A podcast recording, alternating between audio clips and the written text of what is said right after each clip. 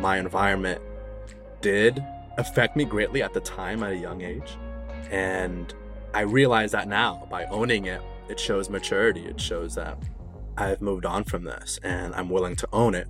And it's become part of my career trajectory. I want to help people in low income communities and families and youth to have opportunities so this doesn't have to happen to other people. Hello and welcome to the Seven Sage Podcast. I'm JY Ping, and on today's episode, David interviews a student named Christian who had to change his approach to get into law school. Although Christian had high numbers, he was waitlisted or rejected from every school he applied to two cycles in a row. But after he got out in front of his character and fitness issues, he was admitted to Northwestern with a full ride. Okay, here's the interview. Christian, thanks for joining me today. Yeah, it's a pleasure. Thanks for having me. Yeah, so I know that this was not your first cycle, and I'm wondering if you can start by telling us about what happened before you applied this cycle and came to Seven Sage. Sure. Like you said, this is my third cycle. So I began applying to law schools during my senior year of undergrad. I was convinced that I was going to start right away because I had such a high GPA and I had a decent LSAT score. I was a little too overconfident actually, thinking that that alone would get me in, and I thought I had a cool story. But I ended up getting waitlisted at every school I applied to, which were most of the tier 14, during my first cycle. So that was a wake up call for me that I needed to improve my application. I had 168 LSAT and a 3.9 plus when I first applied. And do you have a sense of what went wrong in the first two cycles? I know now it was combination of two things. One, I did apply kind of late. I didn't actually uh, turn in all my applications until the beginning of January. That was mainly because I was waiting on letters of recommendation, which I didn't plan ahead for. But the second, probably more important part is I just was not communicating my story well. I, I didn't really know how to write a good personal statement or diversity statement. I kind of, reading back at it now, it's kind of cringeworthy because it was, it was clear that I just did not know what the law schools really wanted to know about me or hear about me or how to present myself as an attractive candidate. I was saying good things about myself, but I just wasn't really expressing myself as one cohesive applicant. I was kind of all over the place. And I really think that was the, the main issue. And what made you decide to work with a consultant? Did you realize this on your own? Well, after my second cycle, applying and still getting similar results, even though I tried redoing my essays on my own and it was an improvement, but it still wasn't good. I knew that my score was good, my LSAT scores. I knew my grades were great. And I feel that I had very good experience on my resume. So I think the, the issue had to be that I just wasn't presenting myself correctly and I wasn't going about the applications and the communication with the schools the right way. And it was clear that I just didn't know how to do it myself and I didn't have many people that were going through law school that could give me pointers. And it just seemed like if I really wanted to do this, I, I didn't want to quit. I wanted to get into one of these schools, and I knew I would have to work with a consultant that knew what they were doing. So let's talk about how you ended up framing your story. Your personal statement was the centerpiece, as it usually is, and it is a version of a life story essay. I was wondering if you'd be willing to read us the first paragraph. Sure. I'll just go right into it. If my high school friends could meet me now, they would not recognize the man I have become. The most impressive things they had taught me to do by age 15 were riding a skateboard and weighing out drugs. Those friends were part of a string of bad influences I was exposed to growing up in a low income neighborhood in Kissimmee, Florida. Although my parents put a roof over my head, they taught me nothing about life, and they did not surround me with people who did. They divorced when I was nine, and my dad's idea of father son bonding at 14 was to take me to Vegas to watch him gamble at the poker tables. That's the first paragraph. And then, Christian, would you mind summarizing the rest of the story? Sure. So basically, I feel I had a rough upbringing. I was going down a, a terrible path with drugs and with the juvenile record and not doing very good in school, even though I feel I, I had potential.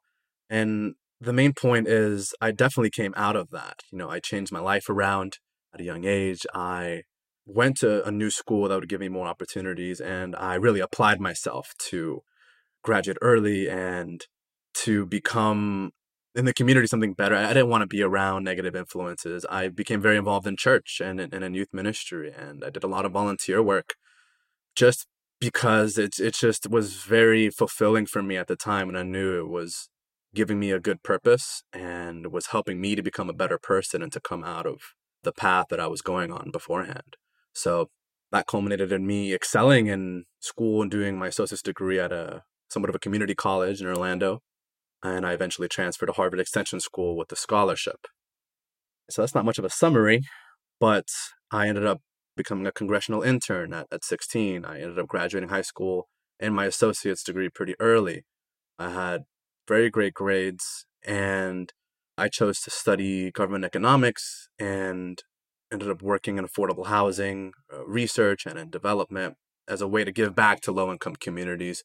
And this was influenced from my upbringing in a low income community and the issues that I faced. And I wanted to apply my education in a way that would help other youth and people in low income communities. So that's the gist of my personal statement, and it led to me and my current work now in affordable housing, but also in what I want to do uh, as a lawyer and what I've stated I want to do as a lawyer, working in community development.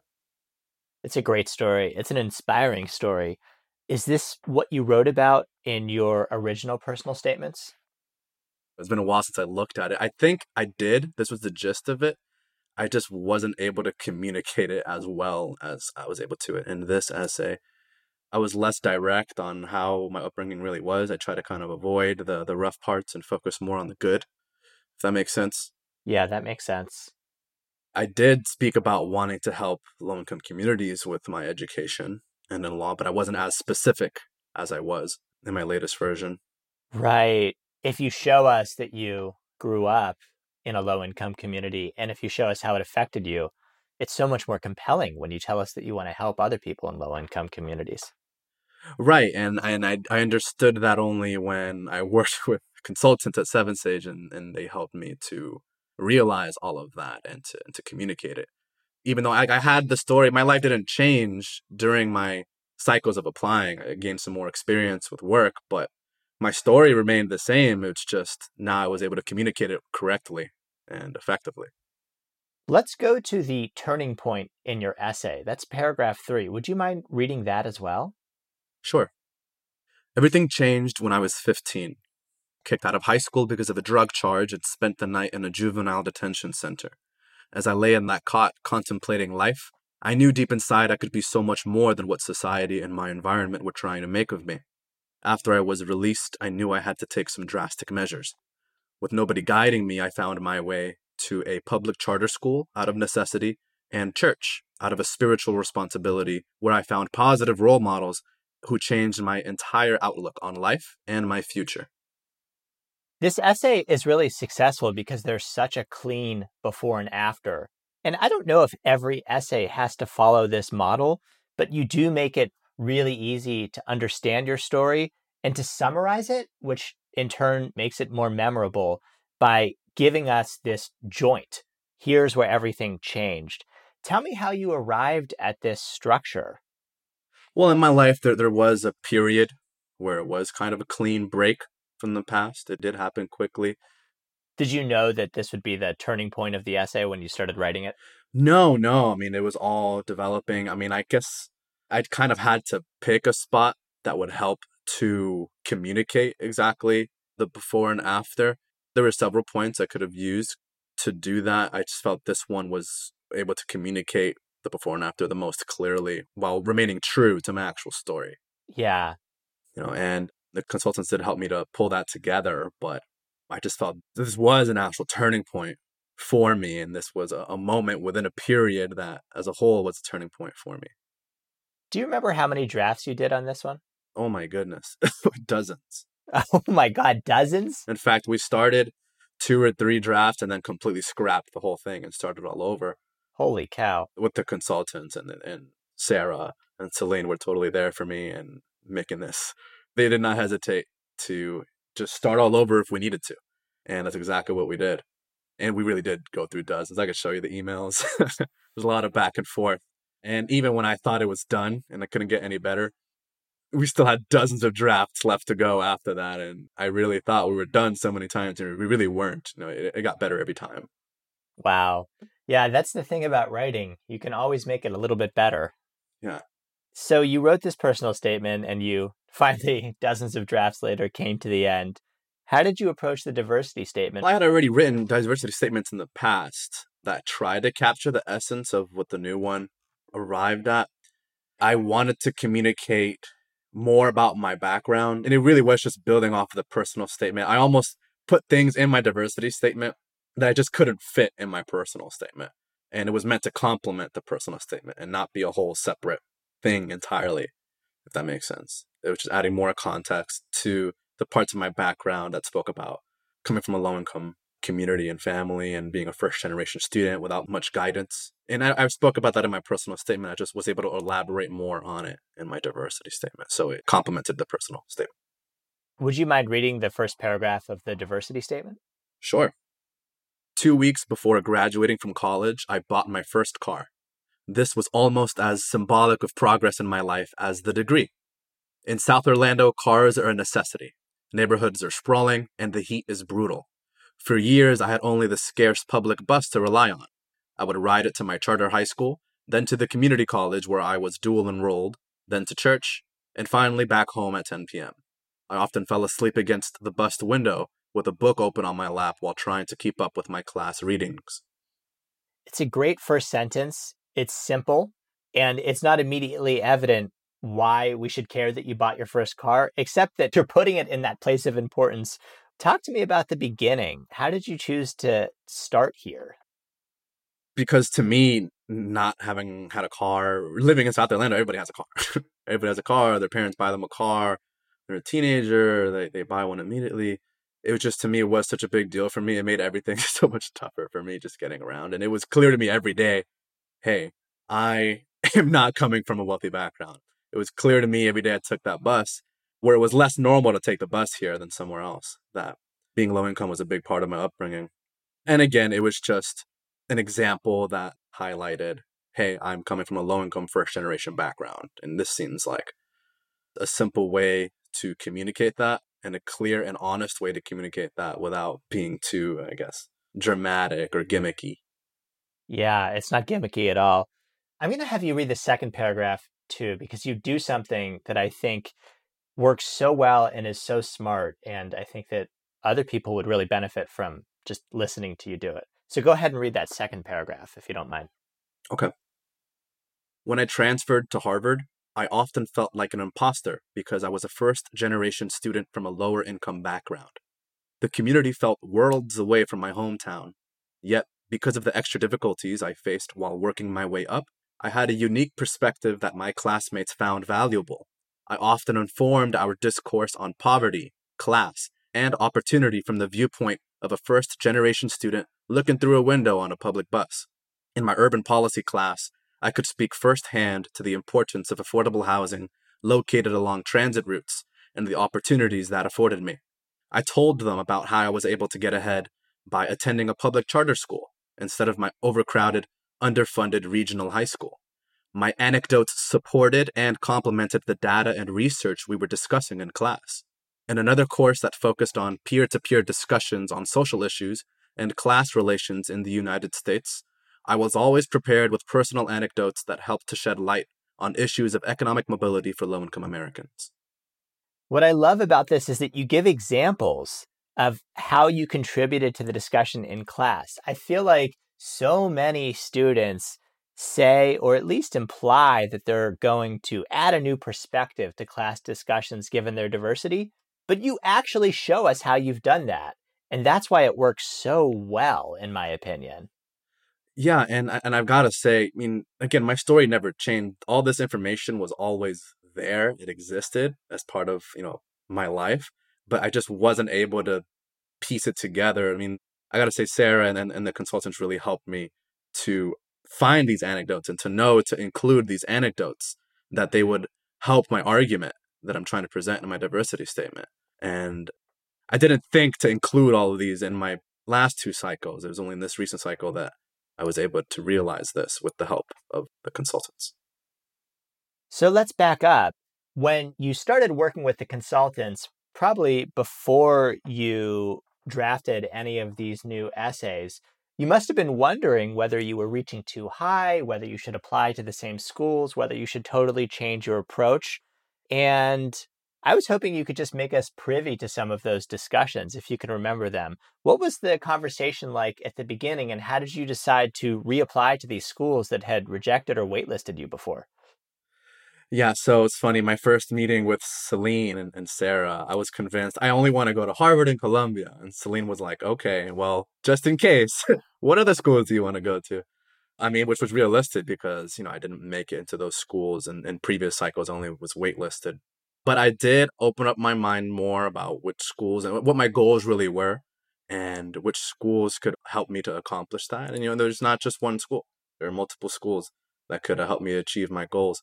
So definitely advice from Celine and Sarah were their advice was pivotal to me expanding my horizons and applying to more schools, even to think about schools that weren't even on my radar beforehand. Like I had never applied to Northwestern. I had never thought about Northwestern as a school. You know, Chicago was just seemed distant to me. I had no ties to Chicago, but I started to think about it with Celine's advice, and I realized, you know, that actually is Northwestern's an amazing school. I could apply there. It could be one of the schools I applied to, and I could uh, probably achieve my goals there just as much as I could at some of these other schools I was applying to. So, and it wasn't just Northwestern; it was other schools I applied to as well, like Georgetown, which I had not applied to in previous cycles. But yes, Sarah and Celine helped me to broaden my horizon of, of target schools.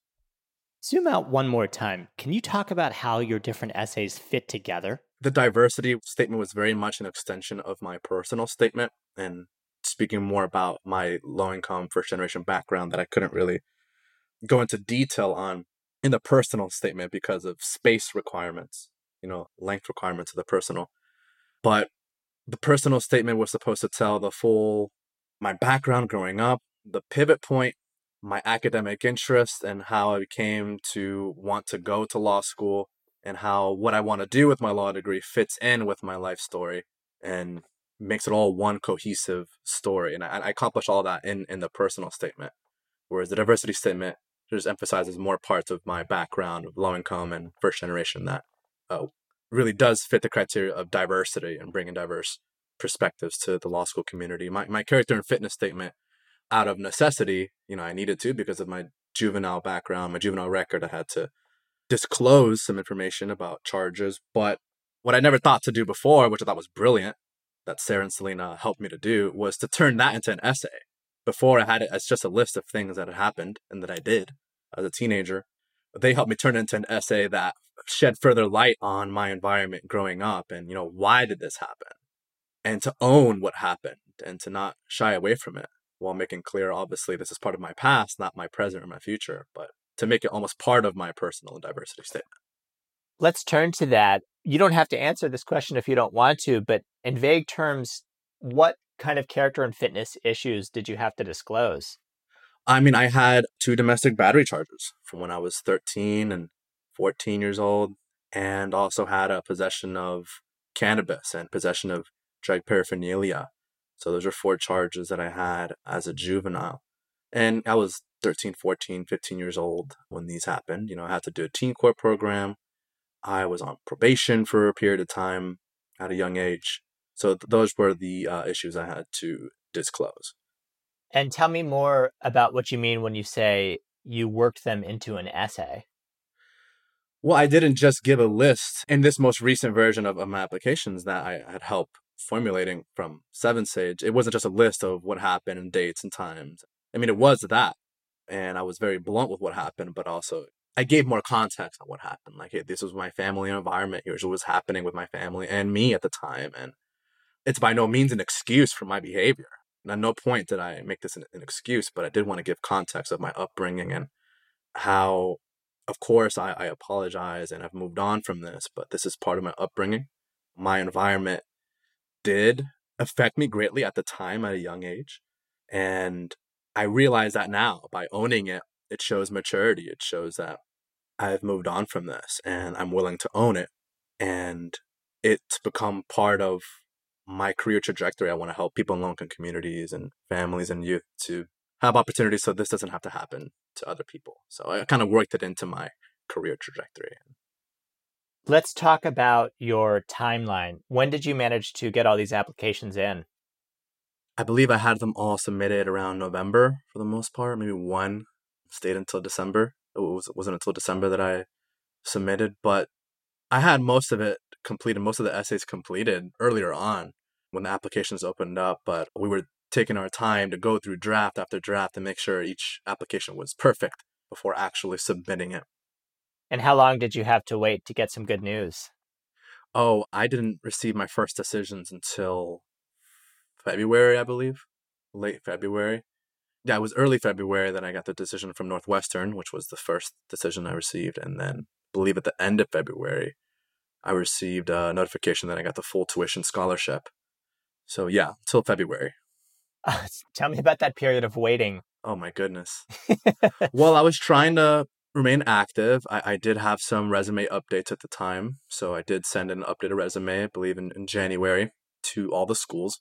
But besides that, it was just a whole lot of waiting and stressing and hoping for the best. You know, it was my third cycle applying. I had gone through uh, an LSAT retake. I've gone through the help of consultants, and I was just really hoping that this was all worth it. So it was very stressful, but it ended up surpassing my expectations. What did you do when you got the good news from Northwestern first that they accepted you? When they first accepted me, I was very, very happy. That was actually my first acceptance at a tier 14 in my three years of applying. So I thought that was amazing news. I thought it was because I got one acceptance, it just made me excited that I would get more acceptances and perhaps scholarships at other schools. I wasn't rolling over in joy just yet. I wanted to wait until the other schools got back to me. It wasn't until I received news of the full tuition scholarship at Northwestern that I just broke down crying.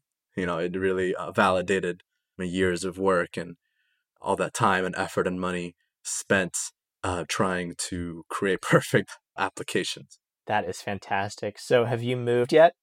No, no. I have a few weeks left before I move to Chicago. I have my lease signed and I'm just excited to start at Northwestern. Ah, so exciting, Christian. What are you going to do with yourself for the rest of the summer? Well, it's a lot of logistics with the move, but I'm still working on affordable housing development and I'm just trying to relax and, and gear myself up mentally to go into law school with the right mindset and to be able to focus, you know, saying goodbye to friends and family and working some, but enjoying myself in, in the meantime. I know it's going to be uh, a very busy time during 1L. I want to end with some advice for other people.